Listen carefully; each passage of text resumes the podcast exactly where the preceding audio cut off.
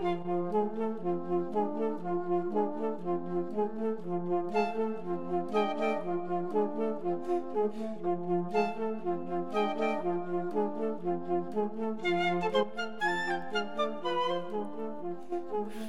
there, and welcome this week to Talking Flutes Extra with me, Jean Paul Wright. Now, before we dive into this enchanting world of flute music, can we give a resounding applause, yay, to our incredible sponsors, TJ Flutes? They've been our steadfast supporters for 295 weekly pods spread over nearly seven years. You can shower them with some flute love, and we all need flute love occasionally, by connecting with them on Instagram at TJ Flutes, on Facebook at Trevor James Flutes, and on the web at tjflutes.com. In today's episode, get ready for a musical journey that transcends borders and genres. I mean, picture this a conversation with the extraordinary Hadar Noiberg a brilliant musician, flute player, and ASCAP award winning composer. Recorded a couple of months ago via Zoom when she was living back in Israel. Hadar is not just breaking boundaries, she's reshaping the very definition of a female musician and band leader in our ever changing world. From the elegance of classical music to the spontaneity of jazz, the rhythms of Brazilian choro and the soulful depths of Middle Eastern music, Hadar seamlessly weaves these influences into her own unique musical tapestry. But that's not all. Hadar wears so many hats. She's not only a prolific musician, but also a captivating communicator through her instrument and also as a teacher. So brace yourselves because today's episode is rather longer than usual due to our unscripted and free flowing dialogue. I mean, to be honest, I could have kept her talking for much longer than the 55 minutes of this episode. So, before we jump in, you can find out more about Hadar and her work, her recordings, and her YouTube videos via her website, hadarnoiberg.com, which is H A D A R N O I B E R G.com. Right, let's jump into the deep end, shall we? Let's talk about a flute player's voice. Now, this is a big one, I know, and we can talk about what creates the voice because you've got a wonderful YouTube video that we'll cover a bit later on. But I'm really interested in how you teach people to find their uniqueness uniqueness of sound, uniqueness of interpretation, uniqueness in swapping flute playing genres, and how putting that all together creates the unique you? I, I listen to your question and I think about the la- the layers of it because I think that there are layers to, to it. It's, it is in a way a simplistic question, but it's also a very deep one. I think that you know when we're kids, when we're young, we have this connection to an instrument, or it's a very direct thing. We don't think about what our teachers told us. We don't think about what the community will think. We don't think about excelling or becoming, you know, a professional. We just really enjoy the kind of a research part of it. You know, we have fun. It's we play literally. We are playing. I remember that feeling when I got my first keyboard and I was like trying stuff. Like the probably now I would laugh at like the the horrible sounds of this keyboard, but I was having so much fun. I went through a lot of different phases with my playing, but now after going through a lot of many different things, I can also talk about them if you want later. I I come back to trying to be as simple as I can. You know, to come to the flute or actually any other instrument. Yesterday I played the piano. It's nice, it's refreshing to play a different instrument and then come to your instrument with that joy. Because I see too many musicians who are not enjoying anymore. They're not enjoying they're playing and that makes me sad i mean i see somebody playing in a lesson you know if i have a new student and they play an etude or like an Andersen etude study and i see that they really don't enjoy playing that piece of music. And i ask them did you enjoy playing? Because like let's talk about it. Do you enjoy playing this right now? And they're like actually no. And i'm like okay so let's play something else. Or like let's talk about like how we can make this fun. And I just think that's like a that's a conception. That's a, that's something in our brain that has nothing to do with music or flute play. We accumulate a lot of things that are then blocking us. Whether it's a fear of what other people think about how we sound or what we do, or maybe we've been criticized a lot and we're very sensitive people and that closed us down. Uh, many different things, actually. So, in essence, we need to go back to basics and we need to go back to enjoyment of playing an instrument before we start worrying or overcomplicating it with regards to how we communicate and deepening our knowledge and our breadth of the voice in inverted commas because we've lost and i agree with you we've lost and whether that is the teaching process of teaching, I don't know what it is, but we've lost this beauty of enjoyment first. Yeah. I think they go at the same time. Like, I don't think that you can stop and say, okay, before I work on like very detailed things in my playing, let me just like go back to having fun. You know, I think it's something that you can just practice as you practice it's a part of your practice. Like I keep telling my students, or I don't know my students, you know, a lot of them are, are grown-ups, you know, they're they studying with me, I feel, more than anything. We study together. I keep telling them how you practice means a lot. It's not also what you play and how many times you do it. I see many people who are very perfectionists, which I can relate to. I'm also a perfectionist. But they're really hard on themselves many times. And how so, do you? Sorry to inter- interject there, but. Yeah, no. The perfectionist part is natural for a lot of lot of musicians, isn't it? But it's that yeah. perfection that is held within rather than externally. How do you and that's again a, very big question. How do you sort of break down that allow or allow the perfection or the desire for perfection to be diminished slightly so that you're happy to put something out? So, first of all, I think that one thing that is good to understand, especially for recording artists, you know, like I have some albums out and I, I know people who record albums and they never release them or it takes them three, four years. I think that there's timing for those kind of things. And I think when you record something, you should understand this is a moment in history. It doesn't mean it's not who you are always. It's not always going to say, oh, my first album wasn't perfect. Nothing is perfect. I listened to my first album, I'm like, wow, I'm a different person now. Of course, I was 29. Of course, I'm a different person now. I mean, I'm happy about that. But I think the first step is to to just do it, to do it, to record and to release quickly. You know, like sometimes for me, I think the process shouldn't be more than a month. The whole thing. Wow. I mean, because also like when you record jazz, usually you know it's live. Maybe there isn't a lot of like post production. Of course, if there is post production after all the recordings are done, then you take a break. Maybe I take a two three days break. You go into mixing, two three days break. You go into mastering, and it's done. And from that moment on, yeah, it's PR, it's everything else, but but the music is is ready. Because once you let the time go by you're going to change and your ear is going to change and now you're going to want to change things all the time. All the time you're going to want to change things. And that's the beauty of like of a concert. You go and you play the concert it's like then you go and you and you make a record or you go and you try and improvise it but i think that it's just there's a lot of fear that comes with that it's it's it's scary it is, and you've you've touched on the jazz, and we have two sort of we have a delineation here between the classical and jazz. You cross over. You're a brilliant classical player. You're a brilliant jazz player. And for me, when I hear a jazz player and watch a jazz player, there's a freedom.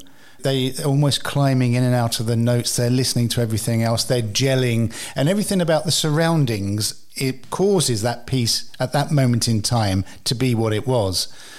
But classical musicians, we almost seem to be driven by the dots on the page and the audience that are sat there waiting with that sort of very serious sort of look on their face and the pianist that is sort of being very serious behind you. There's a very different visual. So surely the feeling of perfectionism would be higher when you're just expected to play dots or interpret a dot on a page, which again is can be preferenced by people in various different ways than jazz, where you seem to be. I can't play jazz properly. Well, not at all, really. If I, my jazz friends tell me, but where you seem to be free within the confines of what you're doing to be who you are.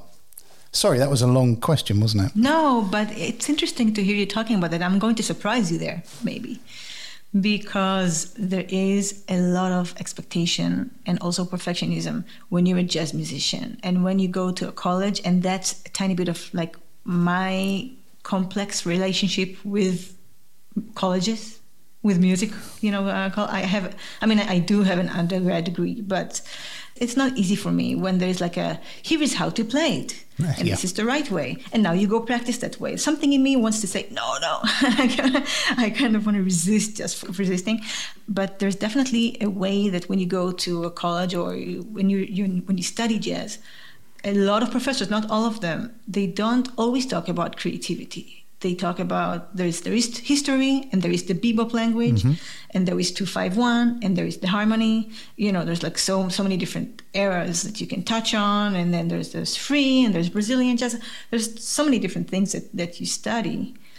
And sometimes and that was my problem in college i felt like everybody's great students but i still don't feel creative you know? So so even for jazz musicians i feel that it is sometimes just to kind of completely also get out of that expectation because there's some jazz musicians who, who come to me and they feel trapped in that. They feel like they want to like you said find their own voice and they don't know how between all of the you know let's transcribe charlie parker solos and talk about harmony which is amazing. It's amazing to transcribe charlie parker solos. It's just one thing to do. And so, again, there is expectation and there is criticism. And I will just say that I grew up always doing everything. Um, so for me, that's my way of life. Like I grew up playing in the Youth Philharmonic Orchestra, having a funk band, and studying and like playing bass in the basement. You know, that was my my youth, and it was fun. I'm happy for that. Maybe it took a bit longer to get more professional in everything because I was kind of spreading myself around but I think that it gave me some amazing tools to just feel free. It's kind of like an accent. You go in and out of things and you, you respect the accent, yet you keep your own personality. But I started saying it because. is it because now you've explained more about jazz? There is rules with jazz, obviously, just as there's rules with classical. And yet, going to college, you're learning the rules and you if you're going to go into music college or music university to study jazz you would already know the jazz greats you'll always already be aware of the various different types of jazz. Once you are aware of the rules do you think music college is possibly quite guilty in keeping you within the box in classical, I understand why you're in the box to a certain degree because they have to teach you everything, and that is based around the preference and the style of playing that the teacher wants.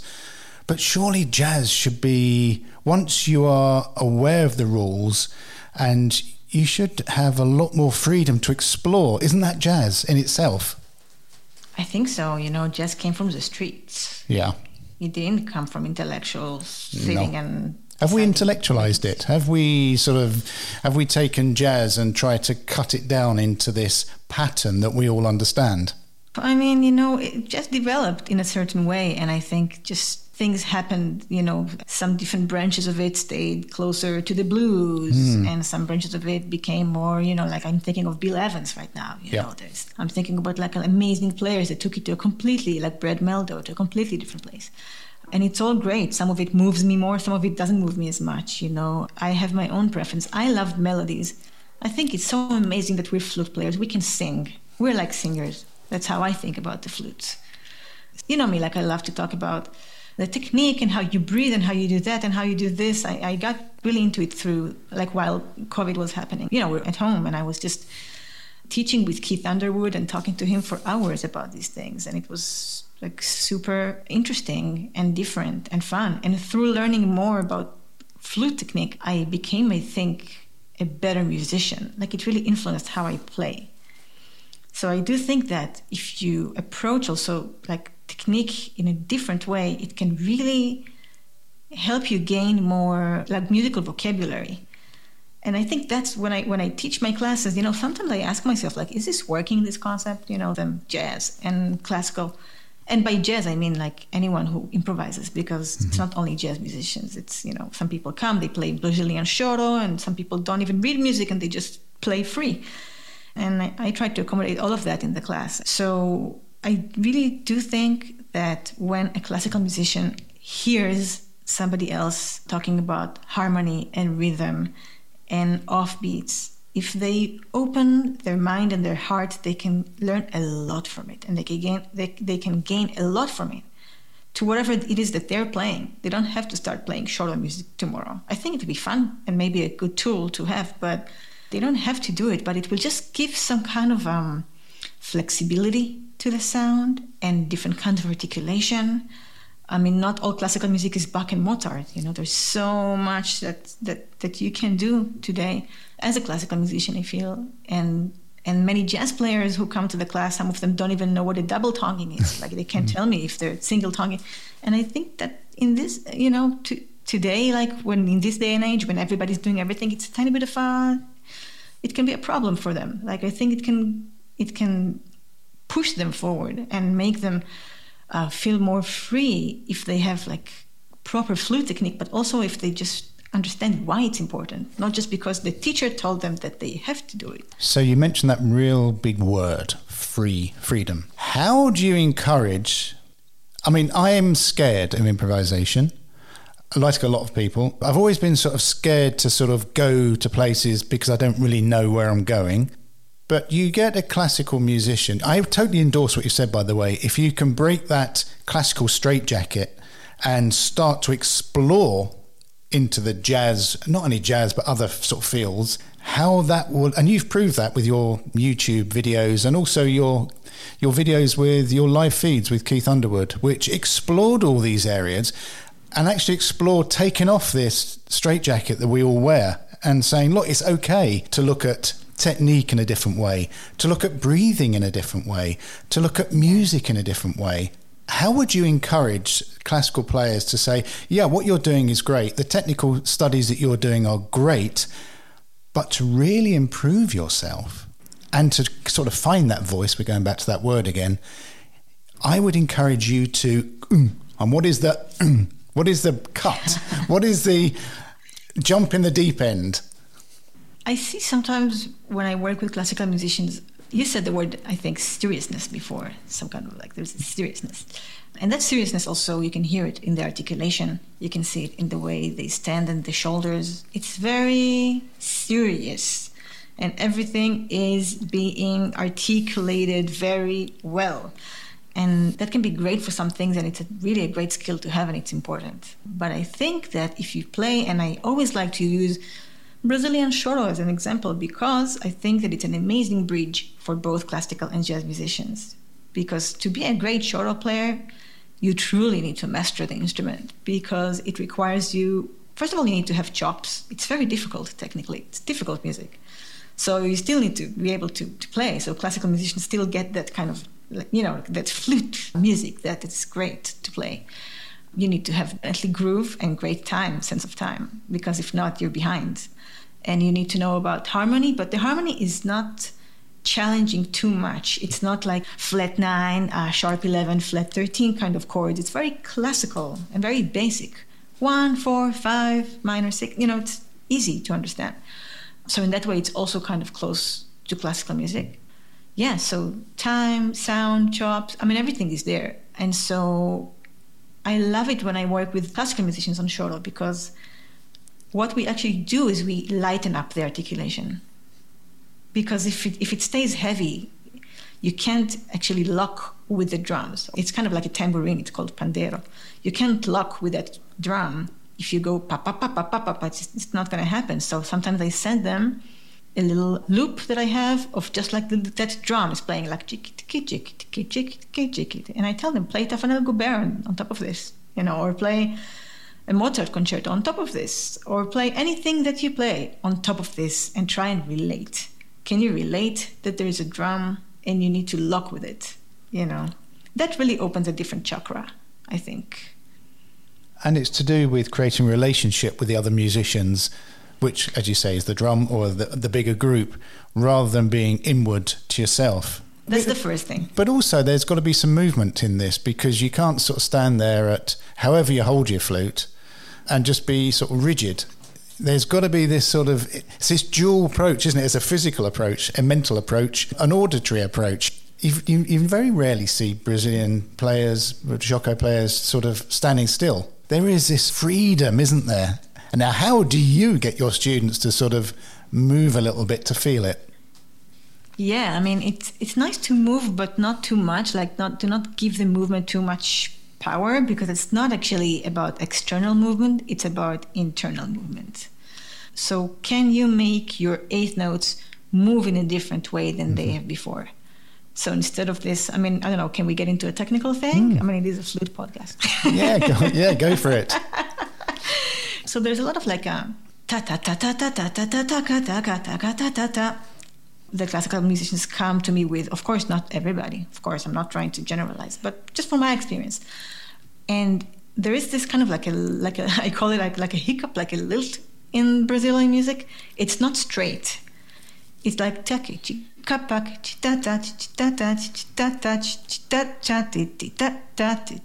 if I slow it down, it sounds crooked a tiny bit. It's not even, it's completely not straight.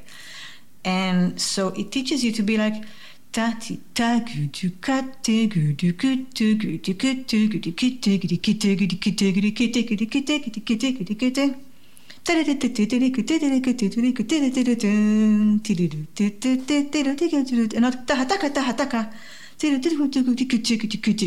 you a different continuity of 16th notes. And you're taking you're taking the listener, you're you're leading them with that. Where that is positioned, oh, yeah, you're sure. leading me into the next pattern. Exactly. It's, it's very, in that way, yeah. It's not really on top because it's also laid back at the same time. you know what I mean? But, but definitely, we're leading. And I think that when flute players, the, the thing about us, I like to call it always like the cherry on top because we think that, you know, there's everybody's the cake and then pluck, flute player, especially if you're a soloist, you know. It's a bit of like a, I'm going to say something weird, a bit of a passive feeling sometimes, or, or, a place to be in, even though you think you're the soloist, but there's a conductor and there's the orchestra, and you fit into that. And I feel that sometimes, and actually, I've seen Keith teach, and you know, so he's also teaching like classical players to lead. So it's never definitely not only coming from from jazz or anything like that, or or choro, but that idea that you can lead and you can really influence the rhythm and you can influence also the, the dynamic with everyone else is an amazing thing to realize. There's a lot of power that you can unlock if you just learn more about time and how how eighth notes and, and quarter notes how they relate to each other and to other things around. And it completely it completely changes the narrative of what you're listening to just with that little emphasis, whether it is that relaxed emphasis before the note, before the, the, the actual sort of downbeat, or whether you just sort of lazily put it in, or it just changes everything from being a very decka decka decka decka decka decka decka. When you go decka decka decka decka decka decka decka, it sort of changes where things go. It changes, and people around you, people who, who listen around you and play with you, are going to change with you so it's a ripple effect. That's what's beautiful about it. It's not only you changing and you know it's not like playing with a minus one or a backing track. It's playing with people. You know but i want to i want to say something to to you because you said that you're afraid to ja- yeah, play jazz sometimes yeah. to improvise. It's interesting you know of course that there's there's uh, harmony and there are some the word rules is i don't like to use it so much but yeah there are some harmonic rules that are good to know but at the end of the day, with enough conviction, you can make any note fit anywhere. That's really, truly what I believe in. And many times when I improvise, I am not completely sure what it is I'm doing. Because sometimes people ask me, Oh, are you aware all the time?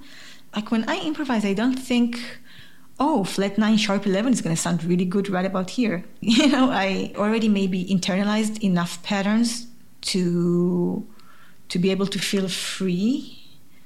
And what I work with a lot is the idea of tension and release. Yeah, dissonance, that, that brief dissonance is really important, isn't it? It's really important. And I think about it like I almost imagine, like, I don't know if people will be able to see me, probably not, but it's like my the center of my body, like my axis, and how further from it I go, and then I come back to it, and there is a release. And then you know I try and create more tension, and then I release it. And sometimes tension can be created by playing more notes. It can be created by playing less notes. Taking a break is also very can be a tense moment. It can be by playing notes that are outside of the scale and outside of the chord. You know, it can be by just holding one note throughout, like a different harmony that's changing. So there's so many things that you can do, but I think that what makes me believe someone when I hear them play is that they are there. Their their soul is there behind what they play. They don't play with their from their intellect.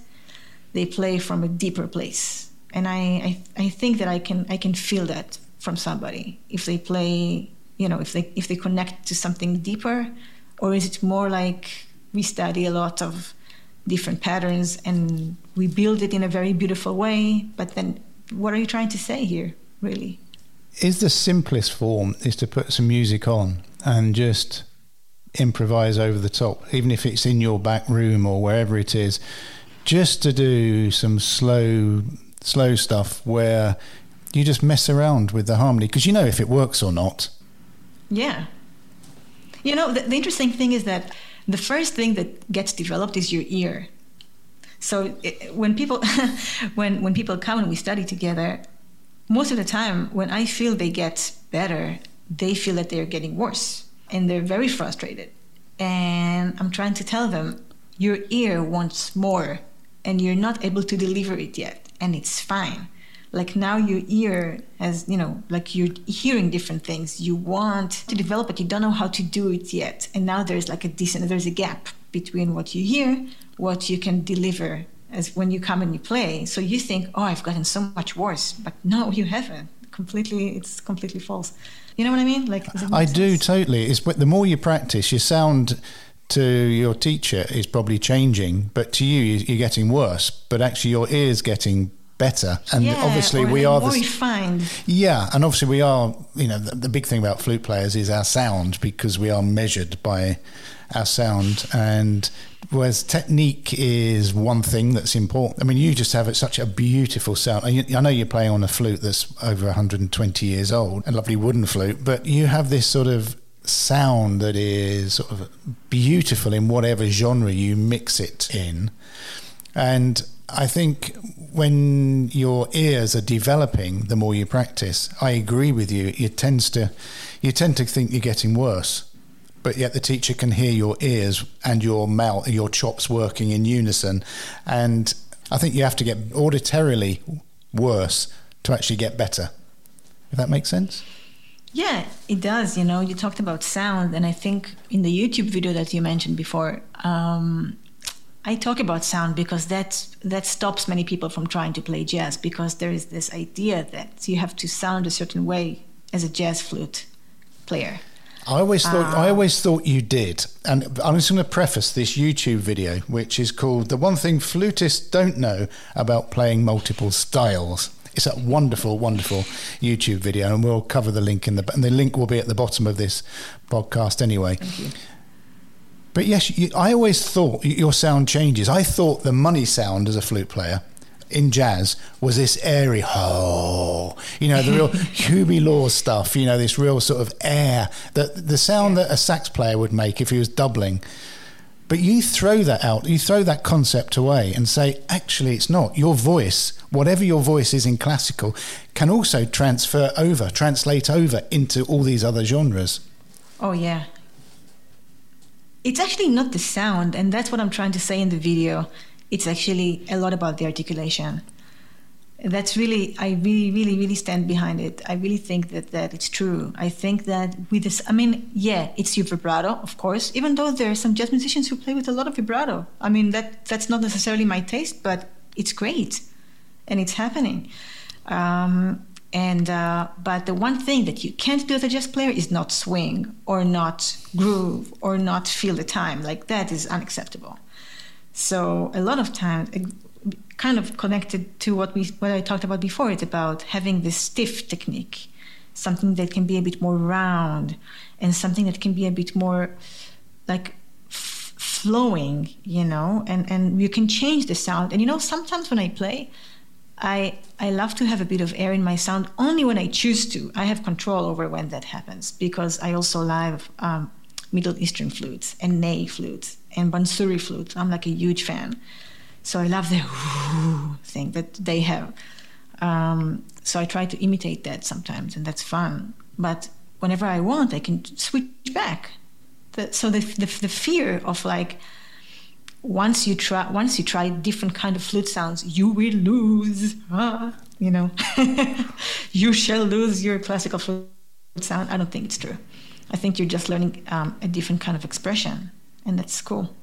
I like that. A different type of expression by experimenting with the sounds, which is why the different genres, as you talk about, enable you to experiment with the different sounds because it's pointless playing them if you're going to stay with exactly the same way that you play with classical. Yeah, you know, these days I don't even think about, oh, now I'm going to play, um, I'm going to play Prokofiev. Let's put my classical sound on. It's just because the aesthetic of the music is asking something of me. You know, it's asking something. I mean, I'm not gonna play the Prokofiev sonata with with something that doesn't feel like it's right for the aesthetic of what I feel, right? And Prokofiev is not here to tell me if it's right or wrong, but I feel from recordings that I've heard, from like other classical music that I've experienced, um, that there's a, a, certain like you know a certain shine or a certain vibrato or a certain still flute players sound different than each other than one another, right? In classical field, like they don't all sound like one mold, like one type of, of sound. And but there is a specific aesthetic. I do talk about this in the video also mm-hmm. that I'm not telling. Of course, there's there's auditions and there's orchestras, and I have a lot of respect to, towards that. And so there's like the classical aesthetic is important, and I grew up, you know, studying that for years. But then, when you also feel comfort- comfortable to just like pick up the flute without a chart and without anything and play that is a very deep connection. And from there you can do other things you know. But when you pick up the flute and the first thing you think about is how is my vibrato? My e doesn't sound good today. I should really work on my scales. That psychologically is blocking you already from just what you talked about at the beginning even before we pressed on just like that connection that we have with the instrument or with the audience that doesn't need to go through so many different tunnels it can be a bit more direct no agenda flute playing, crikey. Pick your instrument no up without the agenda. but but I, you're exactly right. I suppose if you're going to play Prokofiev, you need to be you need to understand the narrative of the piece of music, and then just being connecting with that piece of music should enable you to create the performance and the style that you want in that. And then if you're playing jazz, it's being in that moment with those jazz musicians with those ears, but also without the agenda of I must play it like this. Oh, I've just put in a thirteenth, and that doesn't work. Um, oh, I'm, I'm going to do? I'm going to kill myself. You know, it's you know when you come off stage, classical musicians come off stage. How often do they come off stage and people say, "Oh, that was really good"? Yeah, but oh, I'm not sure about that last bit, or oh, I wasn't sure about the end of the first moment. We sort of we tend to sort of dwell, don't we, on what we what we don't achieve in in this perfect world rather than just let it be as that moment in time. You've already mentioned that the the, the freedom is when you create an album that is that moment in time just like when you're going to do a jazz concert or you're going to do a classical concert what you play then is that moment in time. One minute after that you're a different person you're a different player and you could play exactly the same charts and it will sound differently and it will feel different yeah, it's also really important to realize that how you experienced it is not how the audience experienced it. Ah, that's a big point. And yeah. It's a big point to understand. I can give you an example from um, my own life. Like uh, last time I played a concert, it was uh, on a beautiful uh, rooftop of a museum next to the beach, Mediterranean Sea. It was beautiful you know they had they only had speakers i need to do my own sound and i brought effects i brought pedals i like i never do my own sound for a performance not because i, I can't because it's it's too much responsibility you know so i did my own sound and it was like you know, 80% okay. it was okay, but it wasn't to my liking so much. And there was like a lot of wind. And, you know, wind, flute, not the best friends. It was really hard to focus a tone and to feel control. So I had to like, I had to change the the angle of how I stand towards the mic so the air doesn't go inside the flute but kind of goes around it and then it was like you know open air a concert so then like a, a, group of of young guys i don't know if they had a party i don't know what they did but you could really hear them laughing like floor below or something you could really hear like loud noises i spent the whole show just thinking that i just can't relax into it. Like i can't see i you know it's a flute bass and drums is very intimate kind of setting you know it's not a rock band.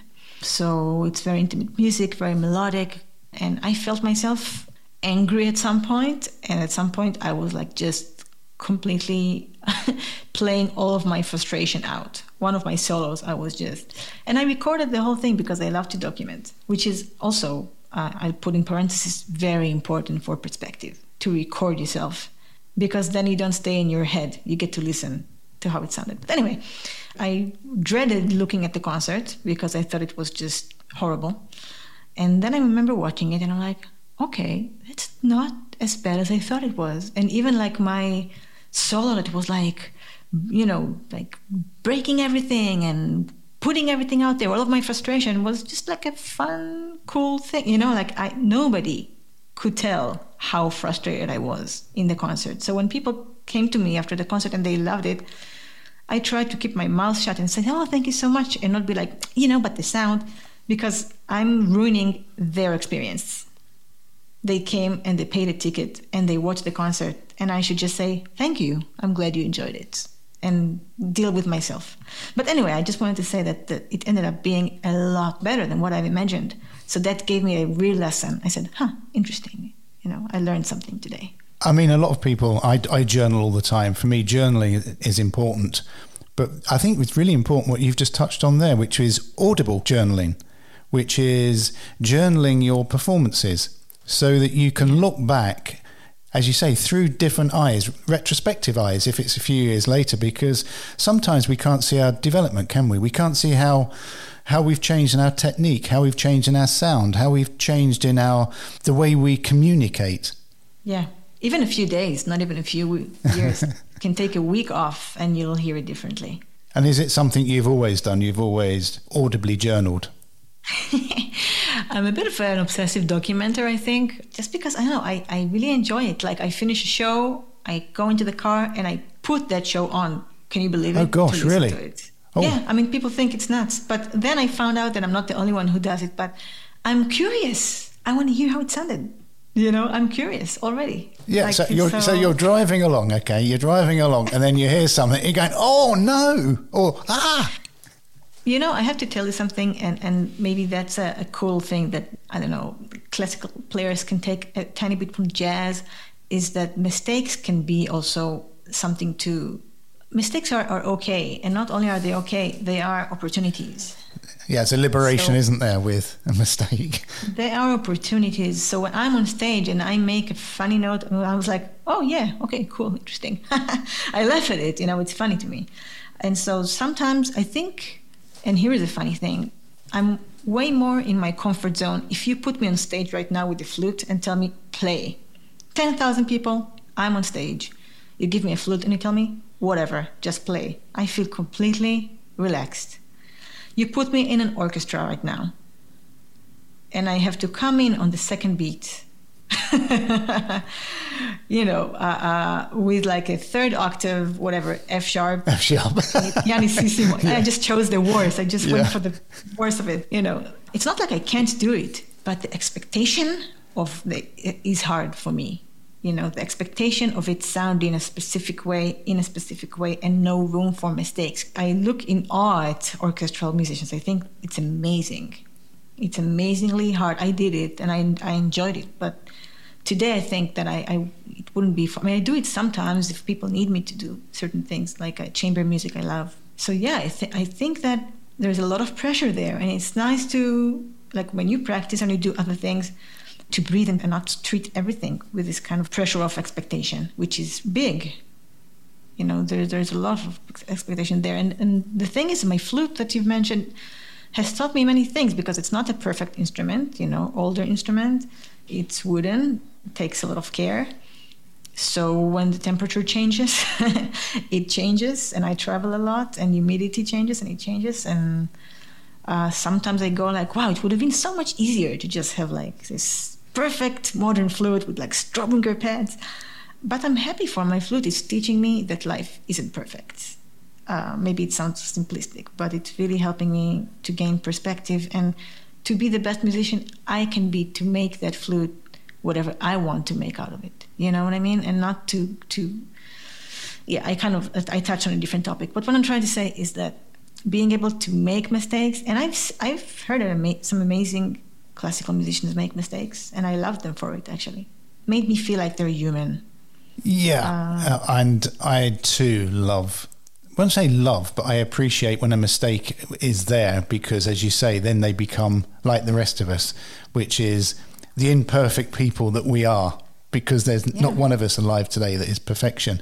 Just touching on your instrument, everybody has a relationship with their instrument, which is it is very deep. That is why you shouldn't just go out and buy an instrument because someone tells you to buy an instrument. You have to actually yeah. fall in love with it. Doesn't matter what's written on the barrel, you have to try these instruments and go with the one that you gel with because let's face it, you will spend more time with that piece of wood metal than you do with your partner. So your your emotional input has to be perfect from day one. So saying that, your really old wooden flute, which you've become obviously really emotionally attached to, how has your voice changed over the years on that? Because obviously you communicate with each other. As soon as you play it, as you say, there could be a lot of humidity in the air and your sound will be slightly different, or you could be in a very dry environment. How has your voice the Hadar voice changed over the years? It was funny when I first got the flute. I, I got the feeling I played a lot of Cuban music and Middle Eastern music at that time when I was in New York, and I I still have like my first uh, silver flute, and I enjoyed it. But I knew I don't know why I knew that I wanted a wooden flute. I didn't even own one before. I never played one. I just had this feeling, you know. So one time I get a call from from Phil from the Flute Center of New York, and he's like, Hadar, I think I have a flute for you. He knew I was looking for it. And also, I was a student, so I was kind of broke, you know? so he said, I have a, a, really, really great flute. It's from 1905. It's been in somebody's closet for many years. So the pads and, and everything, it's in the bed state. Take it and try it. If you decide to get it, then I'll include an overall. But um, I can't overall it before you decide that you want it. So I got this flute that can't really play. The pads weren't really sealing, and I felt like I don't even know if it's real what I'm saying, but I felt like it was closed, like the, the wood was closed off. Like it was really not responding. But I knew I wanted that flute. I can't even explain why. I wanted the flute very much. So I said, after like maybe, I don't know, a week, I said, I want this flute. And so it was overall and everything, and I got it and yeah, I think it changed completely just the way I don't know the way I think about music. I think that a wooden flute it's it's a living thing, you know. And probably my my flute, probably that wood now knows it is it's a flute, right? After all these years, it takes time for them it does, to get yeah. convinced. thinks it's still a tree for a long time. Yeah, exactly. so that felt great too. It's like an old soul, you know. And I probably had some stories to tell me if it could. But the more my flute technique changed, and especially since uh, Keith and I met and we started working together, I don't know, maybe five years ago, I felt like I'm, like for a long time, I, I felt like I wanted a teacher again because I, I, wasn't feeling curious or uh, like I was feeling stuck, actually. I was feeling stuck. Let me know if I'm talking too much. No, no, no. Yeah. I, I like it when people say things such as feeling stuck because we all feel stuck in our lives. Yeah, I was feeling stuck and I, I was playing gigs and I was a professional flute player already, but I was like uninspired actually. I didn't know what to practice and how to practice it, and I just was uninspired. And then I met Keith and understood he's doing a lot with breathing, and that really drew me. And, and like he we met and from the first or second lessons we became friends like we knew that we are going to do a lot of stuff together we had this click the more i understand about my body and about my flute technique the more i can control this flute. This flute can be a bit untamed sometimes you know. Its pitch is 435 and the more the more i play from a deeper deeper place in myself the flatter it became it became oh gosh you know, it yeah. bit yeah, it was hard for me because I, I, I had I never had any issue playing out 440, and all of a sudden, like two years into meeting with Keith and talking to him, I felt like I couldn't tune, and I was like, okay, what is going on? Like I'm unhappy, and I realized that like every process, I need to be patient. I've been through processes like that already. When you're used to being professional, but then you study something new that kind of makes you feel like, oh my God, am I losing my skill?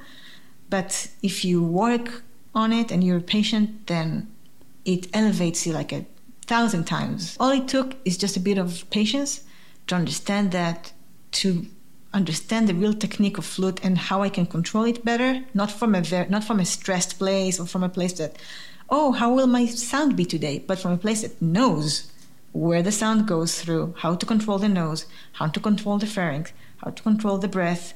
When I control my body better, then I can take the flute and then I can make it 439, 440, and 441. I can't even play 441 on that flute, and that's a 435. No split E, no nothing on that flute, no open holes. So that's why I think that when you learn to control your body as your instrument and you really you take the time to do that, then you're also able to to take the flute that can challenge you in a good way, that can allow you to to grow and to create a, you know a new relationship. So so now I feel with my flute almost like it's a new instrument because I've changed, and so I play it in a different way. And you you go to flute conventions like I do, and I've found over the years flutes just become much more easier to play. But the downside to being easy to play is they become, in my own perspective, become quite sterile because they produce this sound that is there and you don't need to necessarily have to work. And there's something quite beautiful about taking something that's wooden that you need to go and find your sound. It, it, it actually doesn't have to be wooden, it could be silver, it could be gold. Yeah. But Yeah. you need to be able to find your sound and not have it given to you by Yeah. the cut of the head. I really agree with that. I feel really blocked. Sometimes I can I can try, you know, this really super fancy flute, and I feel like where where am I inside all of this? I don't find it, and I actually find that because it's trying to be so super hyper leveled and you know equal, it doesn't even feel tuned to me. You know what I mean? like I, I I find problems, and when people tell me, "Oh, I can't play on a flute that's not split E," okay, maybe, or maybe you're used to something making your life easier and maybe it's fine why do you need to work hard but actually i think that when you control again your body and your technique like internally playing flute becomes easier it really does also on a wooden flute it's not a hard thing Yeah, we, I get that when people say we, I have to have a C sharp trill. I went by. no judgment by the way i mean it's okay Oh no, just, like, I absolutely. don't- I don't. You know, if somebody wants to put a banana on the end and it makes them play better, I don't care what they do as long as they feel as though they're performing better. There's just something quite nice about, and I've only really sort of explored wood in the last three or four years. There's just something quite beautiful about taking something that was living and in essence is still wanting as you said wanting to be a tree and it takes a long time before that bits of tree knows that when you pick it up that's you coming to play it and there's just some, something quite nice about imperfection as you say when there is a flute that's most beautifully made flute it just may it may be beautifully made but really does it allow me to find my own voice or is it just there going ah like a singer? And your the way that you you speak to people i've seen some of your classes the way you talk about it it's all about what you portray through your voice your flute really is a byproduct of all this yeah and it's literally your voice. Like you, you talked about the vocal cords at the very beginning. I mean you use them as a flute player. You use a lot of the same mechanism as singers do when you play the flute. And and i think it's yeah it's it's a beautiful thing. I mean i find common language with singers many times. But yeah i mean i'm just saying uh, one thing that's really cool about my flute and sometimes yeah sometimes i wake up and i go wow maybe would have been easier to just have like a modern wooden flute that can play 442 in a very easy way. Sure, but I think that I would probably like retrospectively have de- de- developed a bit less with a flute like that because I wouldn't have to work as hard to understand how I can control the intonation internally, for example. Yeah, and in, yeah, intonation is another completely new subject, completely isn't it? Completely new topic. Yeah, yeah. I'm just, I'm just saying. I just think I, there's a love about. So you play on this flute from the early 20th century, and there is something lovely about imperfection that it can translate into this beauty. I mean, you look at the old Louis Lot flutes uh, that yeah. when people play them, I remember we're playing his, and it was abs- I know he probably drilled a few holes and done a few things with it. There's just some beauty about this old, this thing that once had life, that had personality put it put through it, and when you pick up a modern day flute, you, that's why I say you've really got to fall in love with it. You've got to gel with it at a deeper level not worry about the brand name or what it's made of. And I always say that to people. I think to play the different genres of music, unless you are happy and at one with you and your flute, then you have this barrier to really opening yourself up to what you teach, which is sort of playing multiple styles, but with freedom and with clarity. And in doing that, as a flute player, you will only develop into a much more positive person. Yeah, yeah. And the whole idea behind the name, the self sufficient flutist, is that you can use everything to to do that. You don't have, you know, many people come to me for practice routines or can you give me a one two three four five method of how to do it? Like i don't work with one two three four five. I know it's great for youtube titles by the way. If you guys want to make a youtube video it's great. Five ways to do this or ten ways to do that.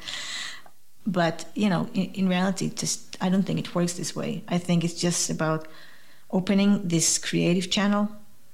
Everything can be a, a, tone exercise. Everything can be a technique exercise. If you have to play a concert you can take bits of pieces of it and transpose them into 12 keys. And here you worked on ear training. You know it doesn't have to you don't have to go through something super super complicated or buy 15 books to do that. You know that can be also overwhelming. So it's just about you know like yesterday i sat on a on a piano and i played 251 different voicings. And then i thought can i do that with a flute? That's all. Just ask a question. Can i do that with a flute? Can i do this with a flute? You know I so, like that. Ask yourself questions. I really do like that. Rather than give yourself statements, I sound crap today, or my sound's rubbish, or ask ask i like that asking a mm. question of yourself because then it enables this creative juices to answer doesn't it because somehow when we you know when we ask ourselves a question our brain sort of the subconscious mind answers back doesn't it yeah or just like it keeps us curious. I like that word. Just curious. We've been going nearly an hour believe it or not. No i believe it. I'm looking at so so before we conclude this can you just tell the listeners how they can find you with self-sufficient flutists but also your youtube channel which I know you're getting back into at this moment in time, which as a perfectionist, and I remember watching you through your Instagram videos, you didn't know whether to put it up or whether how you were quite nervous about putting it up. It's how do people find you? If they don't know you, and I imagine a lot of my listeners do, my listeners, our listeners do. First of all, the way to write my name, maybe it's good to say it once. Um, Hadar is H A D A R, and Noiberg is with an I N O I B E R G. So on YouTube, on Instagram, on Facebook, and on TikTok, believe it or not, if you write my name, um, it's there. And the Self Sufficient Flutist channel is uh, basically like another channel under my my main Hadar Noiberg channel that has also performances and stuff like that. I started this kind of um, yeah a, flute tutorial, I can say, I guess, channel to talk about things that I talk about on social media, but not be bound to a minute and a half video. Like yeah. be a bit more free. So I get the name right. I know you don't mind people calling you Hadar or Hadar, it's as good, some people great. call you. Just to get it right, it's that ha at the back. So Hadar. Hadar. Hadar. It's close. Oh, I'm close. Hadara, I am so delighted to speak to you today, and thank you so much for coming on board with Talking Flutes today. I hopefully be able to come back to you in a, a few weeks' time and give you sort of more questions because no doubt you, you've generated so much thought that questions will be forthcoming. I would love that. I, you know, I love to chat and I love questions, and I keep telling people just, just like text me, email me. I'm really reachable through whatever channel you want. So just. I will endorse that. She, she is, everybody. Hadara always answers. Even little old me, if I was to message, she always comes back. I think what, what's important is you give a, a viewpoint that is very open and very free, and you encourage people to explore. As you said, be curious and your videos and self sufficient flutist, it's all about curiosity and how curiosity improves you as an individual. If you improve you as an individual, your voice becomes louder and better and more complex and yet more complete. And as a musician, you just then have more freedom. So I would thank you for doing what you do. Thank you for putting it out, being brave enough to put it out. It's a big thing, this, isn't it? Putting yourself out for the world. It's actually a big thing, and, and I like to use that because social media can be a lot and it can be overwhelming. And I just try to use it as a vehicle of my own personal growth. You know, I'm sharing with people my imperfect process. So some of my videos are imperfect, and I talk about them being imperfect because when you are standing behind it and say, hey, it's okay. This is imperfect. Maybe my staccato was this. Maybe my sound was this. But you know what? I'm a person and I'm talking about something bigger than that, then it doesn't matter if somebody says, you know, your tone could be whatever. They could just sit behind the keyboard and write it. This has no power over me. It's kind of like training my psychological, my, my muscles, my mental muscles, you know. I could talk for hours because I just yeah, yeah, yeah. I love I love hearing back what what you're saying because everybody who knows you knows what a lovely lady you are and how gentle you are, but how you're free to impart information, which is what you've learned and what you feel. And ultimately, that's how we learn. We learn by hearing others speak and how learning how it resonates with us. And if it resonates, we should take it on board. Yeah, or we can disagree, which is great. Oh, why isn't does it, it have to be like? Why does it have to be one thing or the other, and everybody has to agree, or it's fighting? Like I'm, I like to be challenged. Challenge me. We'd all be robots if we all sounded the same and played the same patterns, wouldn't we? That'd be boring. Adara, thank you. And thank you all for listening this week. Join me again next week. I haven't the foggiest what I'm talking about next week, but whatever it is, may your week ahead be musically fulfilling and may your groove be especially smooth, because mine won't be. Bye.